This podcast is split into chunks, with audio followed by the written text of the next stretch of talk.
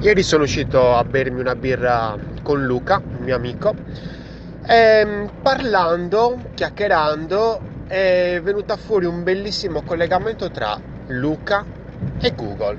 Che cosa hanno in comune Luca e Google con Lambda? Allora, va nel senso, bisogna fare un piccolo riassuntino super veloce eh, di che cos'è Lambda? Allora, praticamente ehm, Google la settimana scorsa nella, nel Google I.O. si chiama, che ho già ironizzato sul discorso che io sono sardo e, e questa manifestazione, celebrazione si chiama Google I.O. Vabbè, eh, fa parecchio ridere. Continuiamo a ridere di questa scemenza, ma eh, praticamente eh, Google cosa fa?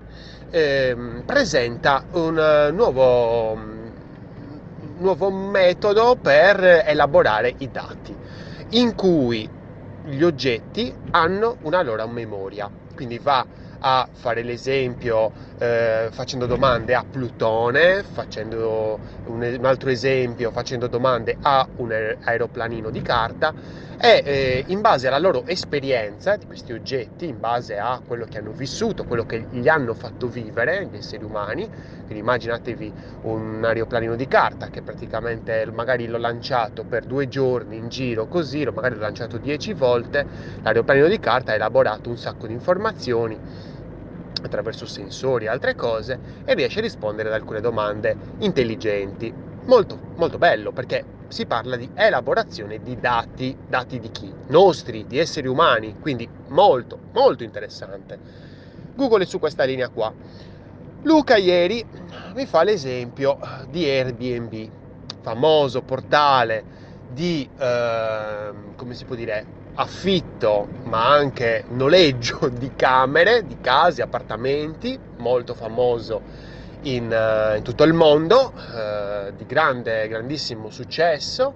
E, um, praticamente eh, Luca mm, vuole fare come regalo alla sua suocera eh, per eh, luglio mh, mm, un appartamento, affittare l'appartamento eh, nelle Cinque Terre, una bellissima zona in Liguria. E mh, mm, praticamente cosa succede? Va ad affittare questo appartamento e lui è iscritto ad Airbnb da 10 anni. 10 anni, ok?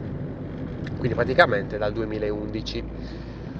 Cosa succede? Succede che eh, lui in tutti questi 10 anni non solo ha girato il mondo, e quindi ha affittato camere, appartamenti veramente ovunque, ma è stato anche host. Cosa vuol dire? Che ha affittato il suo appartamento a altre persone. Quindi cosa succede? Succede che eh, ha una bella storia lui con Airbnb. Airbnb dovrebbe avere i suoi dati belli, insomma, sistemati a livello prezioso, insomma, sono be- belli preziosi i dati di Luca perché Luca ha avuto una bella vita insomma con, con Airbnb, ha guadagnato tanto, ha speso tanto, di qua di là. Airbnb dopo dieci anni ha deciso di dargli un buono di um, 100 dollari. Quindi Luca dice va bene, sai che c'è, con questi 100 dollari faccio un regalo a mia suocera. Cosa succede? Affitta questa casa, mi racconta ieri, affitta questa casa, questo appartamento alle 5 Terre per luglio, dopo che ha affittato gli bloccano l'appartamento per lui ovviamente, ma prima di, de- di dirgli ok è tutto a posto, l'hai affittato, stai tranquillo, gli dicono eh però c'è bisogno di un riconoscimento. Già lì Luca è strano, dicevo ma che cosa sta succedendo qua? Il riconoscimento, cioè sono già loggato, ho già fatto tutto, ci conosciamo da dieci anni, che riconoscimento vuoi? Gli chiede quindi la carta d'identità attraverso un sistema molto intelligente gli fa fare una fotografia alla carta d'identità e praticamente nel momento in cui ha dato la sua carta d'identità, ha fatto una foto alla sua carta d'identità, gli chiede un riconoscimento con il suo volto, una sorta di face ID di Apple praticamente, quindi cerca di capire se la persona che è stata fotografata nella carta d'identità eh, è la stessa che sta effettuando la, um, dire, la prenotazione.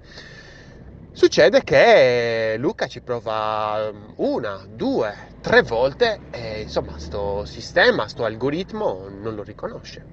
Non lo riconosce perché Luca si è tagliato la barba nel frattempo. Ehm, a semplici cose, proprio cose abbastanza superficiali che insomma Apple le ha superate alla grande.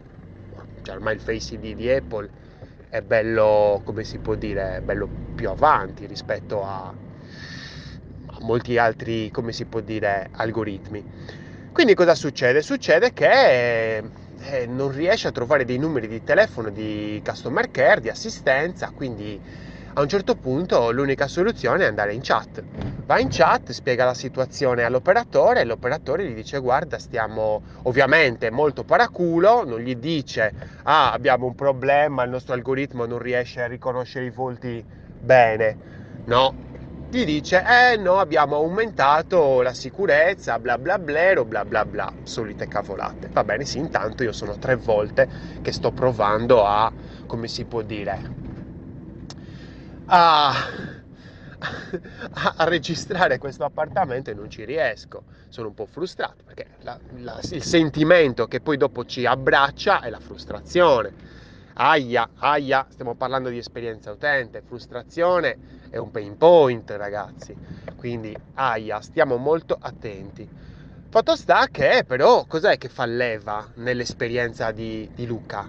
Il fatto che ha questi 10 dollari, 100 dollari, scusate, di buono e quindi deve, come si può dire, vuole usarli perché scadono, scadono a giugno, lui deve usarli assolutamente. Quindi che succede? Succede che mm, Luca è frustrato, eh, me ne parla ieri davanti a una birra e mi dice ma guarda un po' te, Airbnb, uno dei diciamo brand a cui io sono più affezionato, mi tratta in questo modo. Ma non si poteva fare meglio? Cavolo, ma cioè, ovvio. Allora io dico, come possiamo noi migliorare l'esperienza che possiamo dare ai nostri utenti, ai nostri clienti, senza cadere, senza farli cadere in un discorso di frustrazione, in un sentimento di frustrazione. Come possiamo? Beh, sicuramente ricordandoci di loro. Immaginatevi una scena abbastanza semplice, quella del voi che entrate dal fruttivendolo. Sarete, avrete conosciuto un fruttivendolo in vita vostra magari se non è un fruttivendolo sarà stato un macellaio, un calzolaio, un qualcuno da cui andate spesso. Ecco, questa persona la prima cosa che fa è cerca di ricordarsi il vostro nome. Ok? Già questo, già questo è tantissimo. Già il fatto di sapere come vi chiamate è tantissimo. Il fatto di, di, di chiedervi anche magari qualche volta, certe volte anche in maniera indiscreta, cioè mh, mm, eh, anche in maniera anche un pochettino è esagerata magari certe informazioni riguardanti la vostra vita privata. Ecco che avvicina sicuramente, come si può dire, il, il brand a voi. E quindi ecco che, ecco che magari, come si può dire, già state iniziando ad elaborare dei dati. E quindi ecco che anche la persona che sta dall'altro lato si sente anche più accolta all'interno della vostra piattaforma. Perché? Perché voi la conoscete, perché voi avete dei dati che riguardano quella persona, sapete i suoi interessi, sapete che cosa ha acquistato prima, quali potrebbero essere cose che gli interessano. Se ho acquistato, sono in un e-commerce e non organizzo e non colleziono dati, eh signori miei, eh, stiamo facendo un grosso, grossissimo errore, grossissimo, perché stiamo andando a fare quell'errore, quell'errore bastardo che ha fatto anche Chiara Ferragni nel suo blog. E cavolo, cioè, non possiamo ragionare in una maniera, come si può dire, eh, generale. E allora magari presentiamo sempre i soliti prodotti. Magari non sono prodotti per me, ma tu lo sai, io sono registrato al tuo e-commerce. Guardate Amazon. Ecco, Amazon è l'esempio lampante di cosa bisogna fare con i dati. Certamente là ci sono algoritmi, c'è un business veramente da miliardi, miliardi di dollari, di euro, di quello che volete e quindi è irraggiungibile forse per la vostra azienda, ma voi non avete la mole di utenti che ha Amazon, la mole di clienti, di acquisti, non ce l'avete. E allora che vi preoccupate a fare? Magari ci sono 10 persone, 20 persone che acquistano nel vostro mese, ma non riuscite a collezionare i dati di 20 persone. Dai, dai, ce la facciamo, riusciamo, non è un'impresa così titanica, è un'impresa aff- affrontabile. Quindi iniziamo anche in maniera analogica.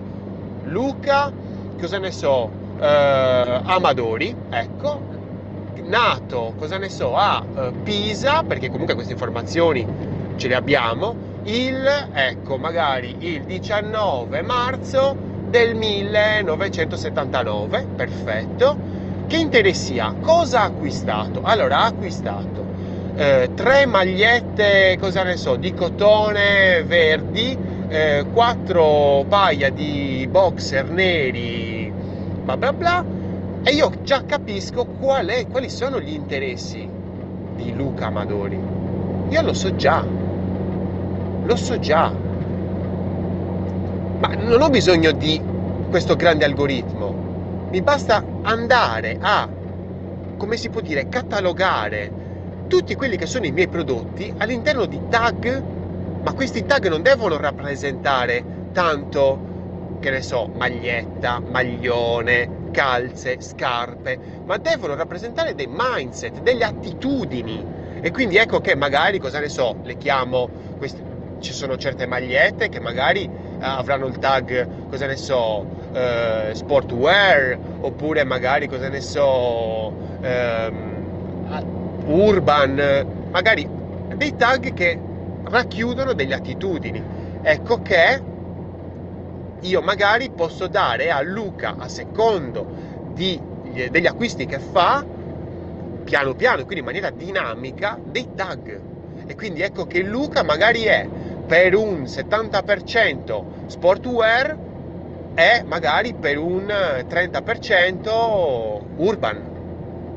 In, questa è una cosa che si può fare tranquillamente, è una cavolata da fare ragazzi, è una cavolata però in questo modo abbiamo collezionato dei dati in una maniera intelligente e allora mostriamo a Luca, quando entrerà nel nostro e-commerce, il 70% di capi sportwear e il 30% di capi urban. È una cavolata, eh? è un esempio che ti sto facendo, si può fare tranquillamente anche magari con eh, i prodotti bio e quindi magari capire che Luca è interessato al 40% eh, di che ne so, verdure e al 60% di frutta. E allora magari posso far vedere cassette di verdura e cassette di frutta in misura eh, direttamente proporzionale a questa diciamo mm, percentuale di questo grafico stupidissimo a torta veramente quindi non serve essere super intelligenti, ma collezionate dati,